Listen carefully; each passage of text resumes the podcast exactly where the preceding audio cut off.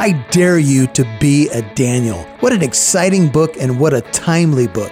Man, this guy was awesome. We have so many incredible stories coming up, so many incredible lessons. We have the 70 weeks prophecy, spiritual warfare, the second coming, the rapture, the resurrection. This is an exciting book, and I'm excited to present it to you on Walk in Truth. You're listening to the teachings of Pastor Michael Lance. It's our goal to build up believers and reach out with God's truth to all people. Now, here's Pastor Michael. Back to Daniel 9.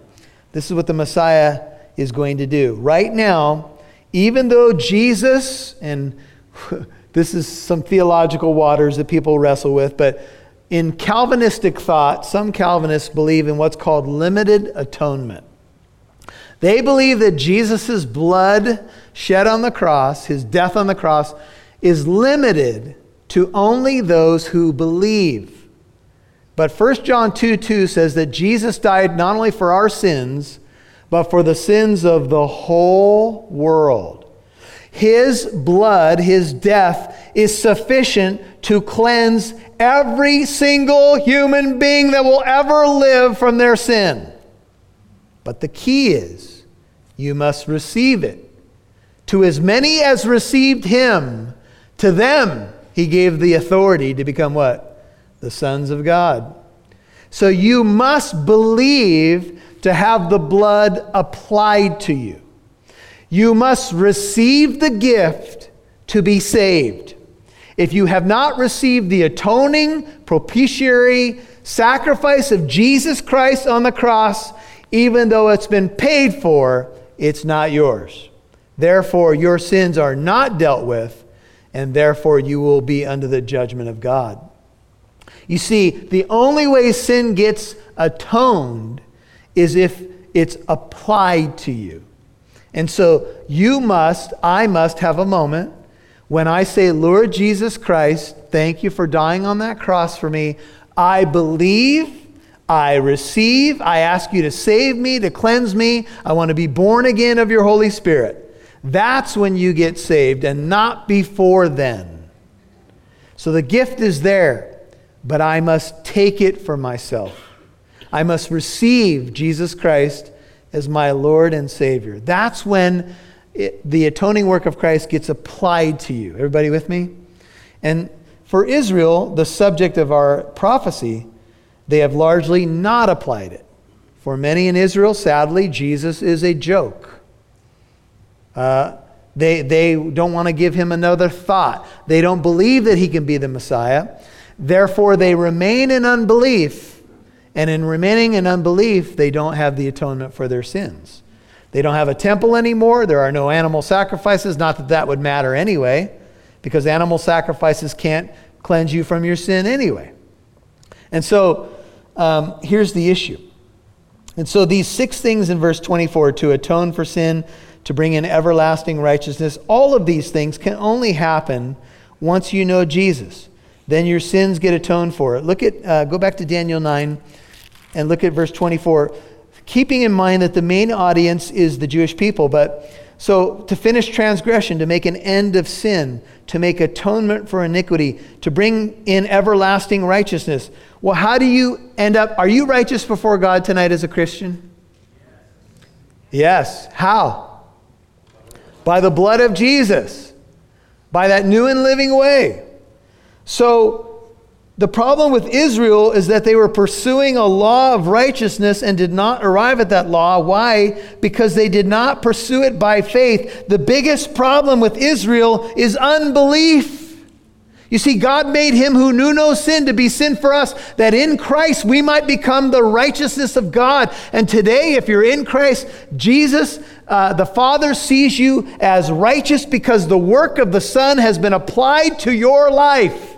How many of you can remember the balloon within the balloon at uh, Disneyland? Did you ever get one of those? All right, so it didn't have the Mickey ears on it, and it was a balloon within a balloon.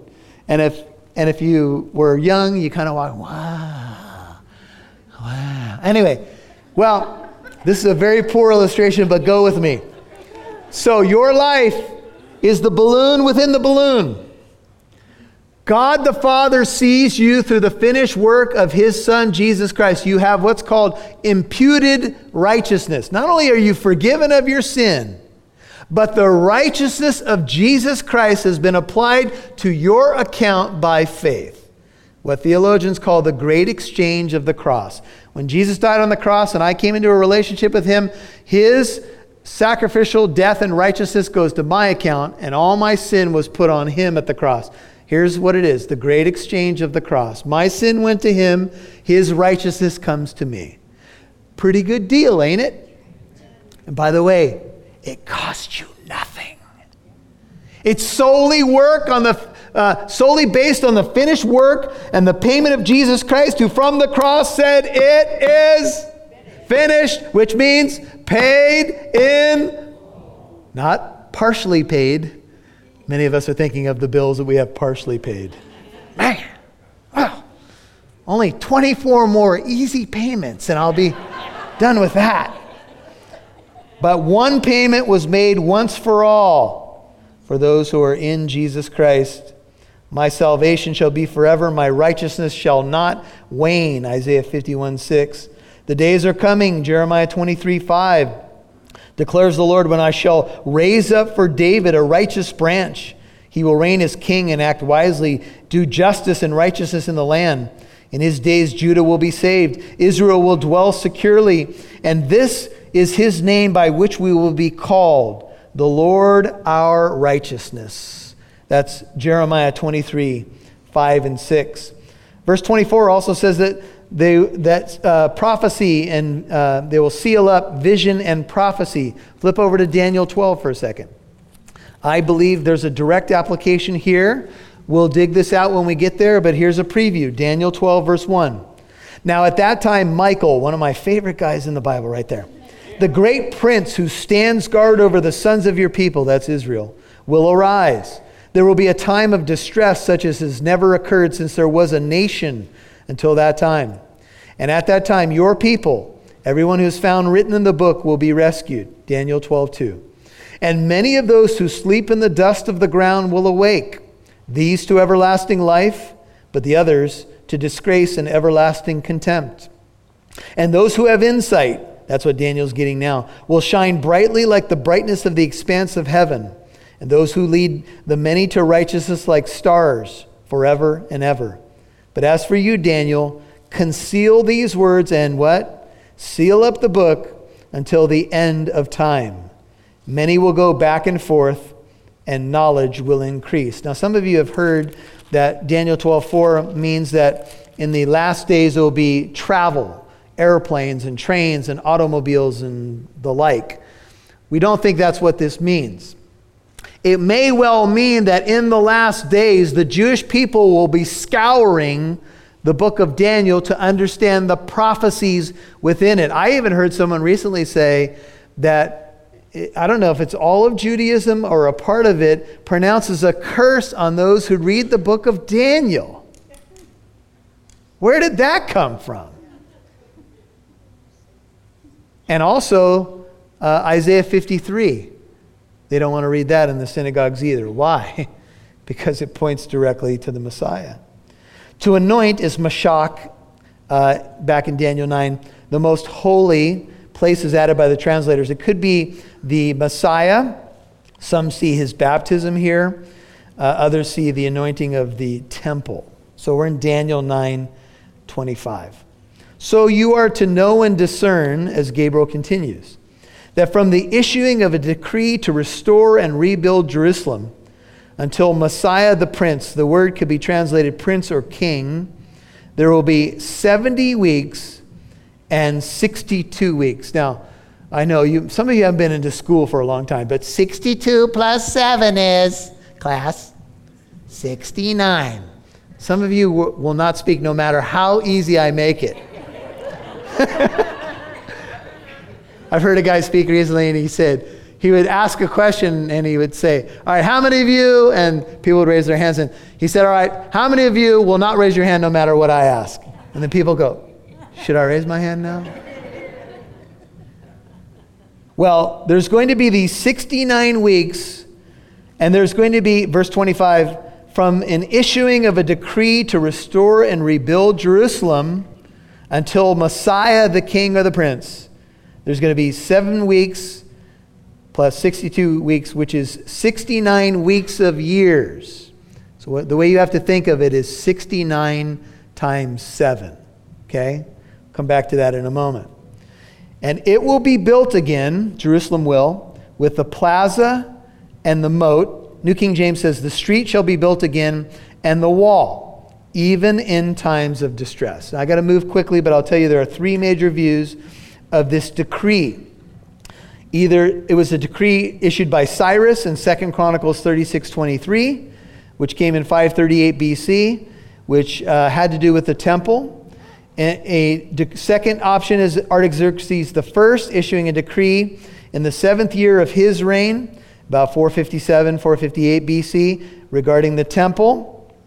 Or a third possibility from Artaxerxes Longimanus, which came in 445 BC, which had to do with the rebuilding of the temple, or excuse me, the city of Jerusalem, not the temple, but the city.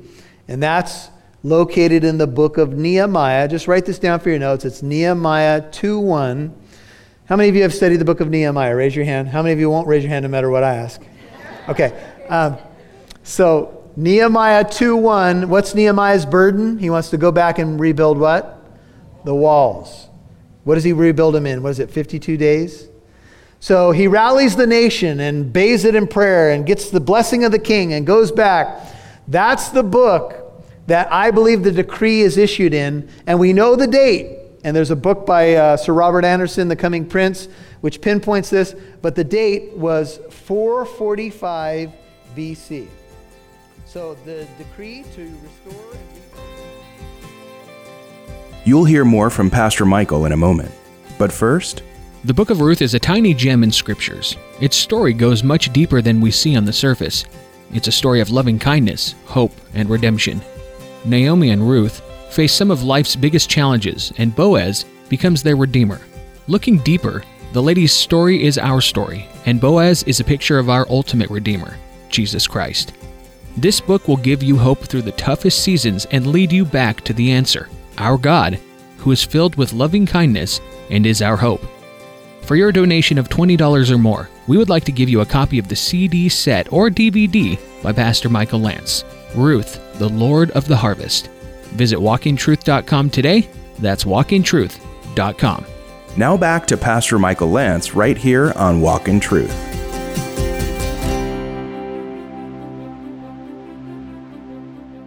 So he rallies the nation and bathes it in prayer and gets the blessing of the king and goes back. That's the book that I believe the decree is issued in, and we know the date. And there's a book by uh, Sir Robert Anderson, The Coming Prince, which pinpoints this, but the date was 445 BC. So the decree to restore and rebuild Jerusalem is recorded in Nehemiah 2 1 through 8, and it was issued uh, in 445 BC. All right? So there's a mathematical prophecy here. If you take 69 weeks times seven, remember there are years, you get 483 years. From 445 BC, when do you think the Messiah entered the world and began his public ministry? Most believe from about AD 26 to 30, maybe 32, 33. So just think 445 Remember, the end of the Old Testament is about 400. Malachi ends about 400. 400 years of silence between Malachi and Matthew called the intertestamental period. I know that this is a little technical, but stay with me. From 445, a decree was issued to rebuild the city until the Messiah, the Prince, comes, will be 69 times 7 or 483 years. Let's throw up the first slide so people can get an idea of what this looks like. Okay, so. Uh, 445 BC in the spring is the prophecy. 62 times, uh, you have 1 7 plus the 62 times 7. That's a little bit confusing. We'll see that in the next verse. But taking together, it's 483 years. See the cross up there? That's when Messiah the, Messiah the Prince or the King comes. Then you have the church age, and then, and then going on through there. Let's go to the next slide. This may uh, let you see the numbers a little easier.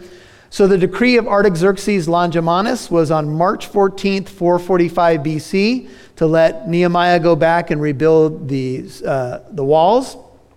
So you can see that the book of Daniel, that's the LXX, was written, uh, you know, the Septuagint was written 300 years earlier, so it has to be a valid prophecy, is the idea there.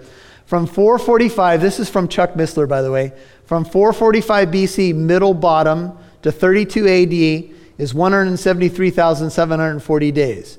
From March 14th to April 6th is 24 days. You count in the leap years, and you get 173,880 days, which is the exact number of the prophecy which takes you to April 6th, 32 AD, which is the belief that that's the time that the Messiah Jesus rides in to Jerusalem on Palm Sunday. That's the prophecy. Now, there are people who debate the starting point and some other things, and maybe the year zero. And so I will save you some headaches just to tell you there's some debate on this. But I have no problem believing that God prophesied the triumphal entry of Jesus Christ to the very day. And remember that when uh, the, there's this messianic expectation in the temple from Simeon and um, who is the woman in the temple? Anna. Um, remember that they probably have read this prophecy and understand that the Messiah had to arrive within this window, which very much narrows who the Messiah can be.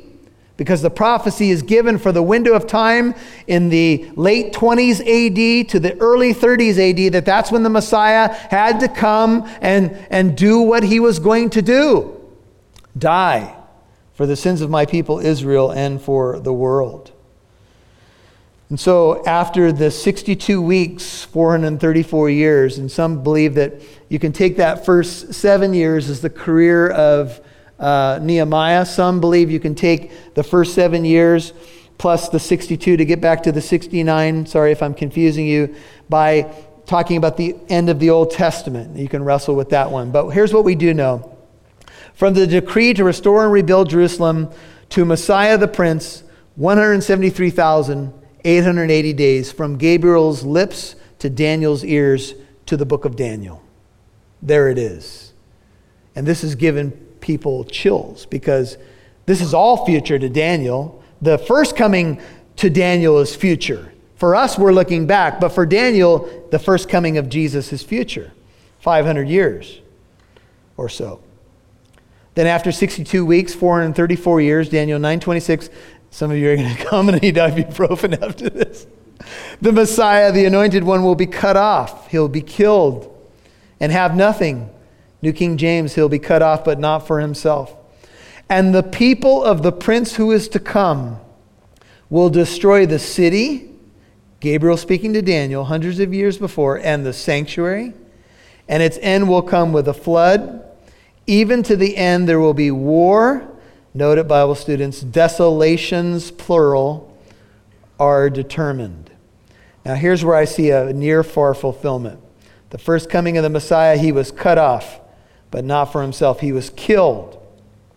Then the city of Jerusalem was destroyed about 40 plus years, or around 40 years later. In 70 AD, Titus Vespasian came in. His dad was called away. Came in with Roman troops and leveled Jerusalem to the ground. Not one stone was left upon another.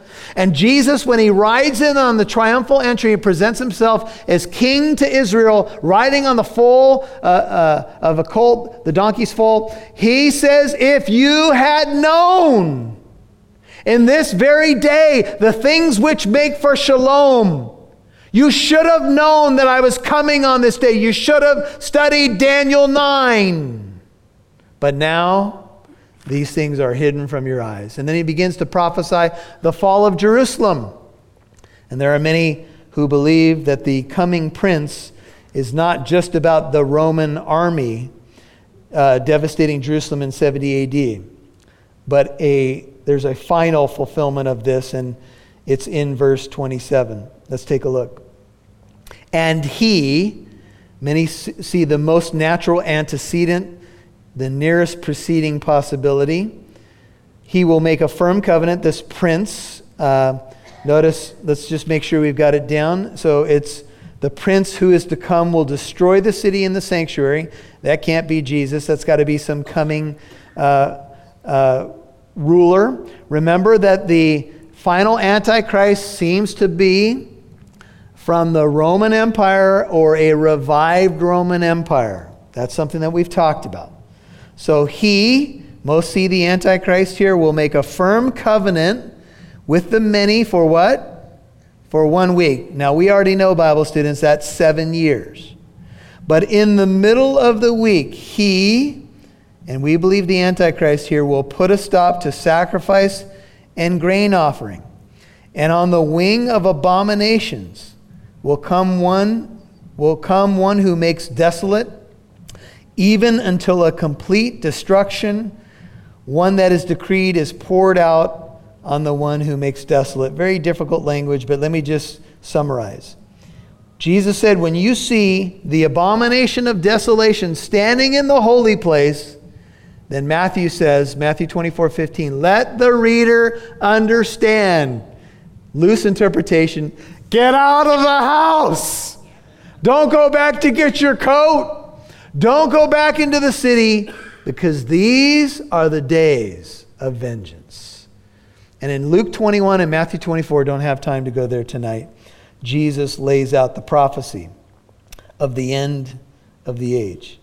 And so the panorama of Daniel 9 24, 27 through 27 takes us for Daniel's questions about his people to the first coming of the Messiah, to the coming of the Antichrist, and then the final second coming of Jesus Christ when he will uh, destroy the Antichrist with the breath of his coming.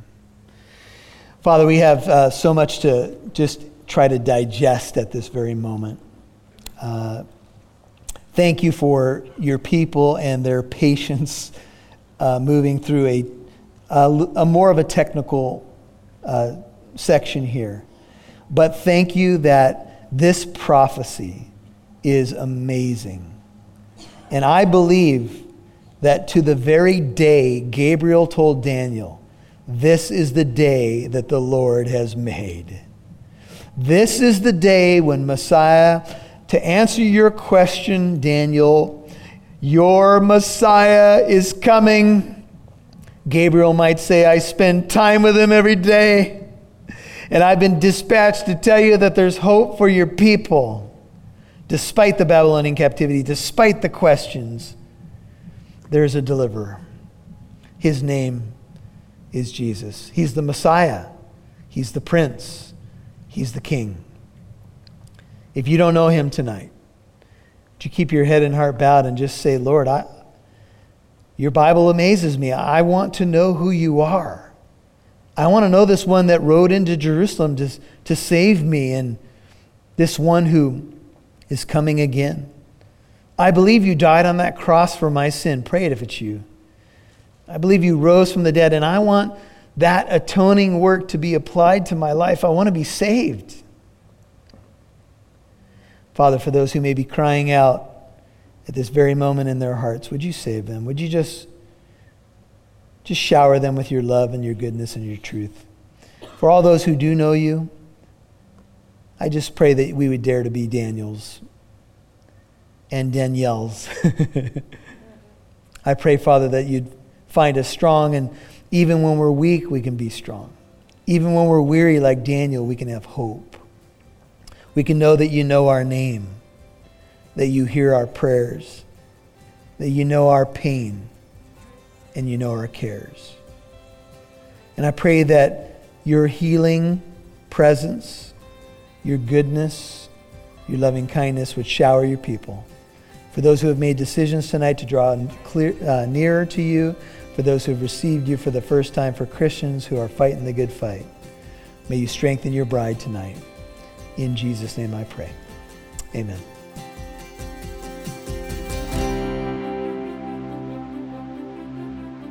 Hey guys, it's incredible that we're entering the holiday season now, and we have a wonderful product to offer to you as a thank you for a donation of $20 or more to the ongoing ministry of Walk in Truth.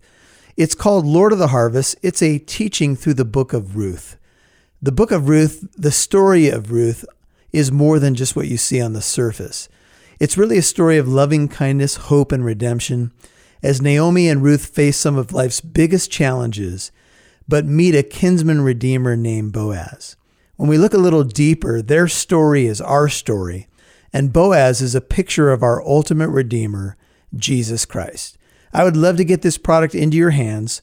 Go to our website at walkintruth.com or call 844 48 Truth, and we'll get this product in your hands. And for a donation of $20 or more, you'll be helping us reach more people and reach out with God's truth this holiday season. We appreciate it. We love you. God bless you. Thanks for listening to Walk in Truth, encouraging you to reach out with God's truth to all people.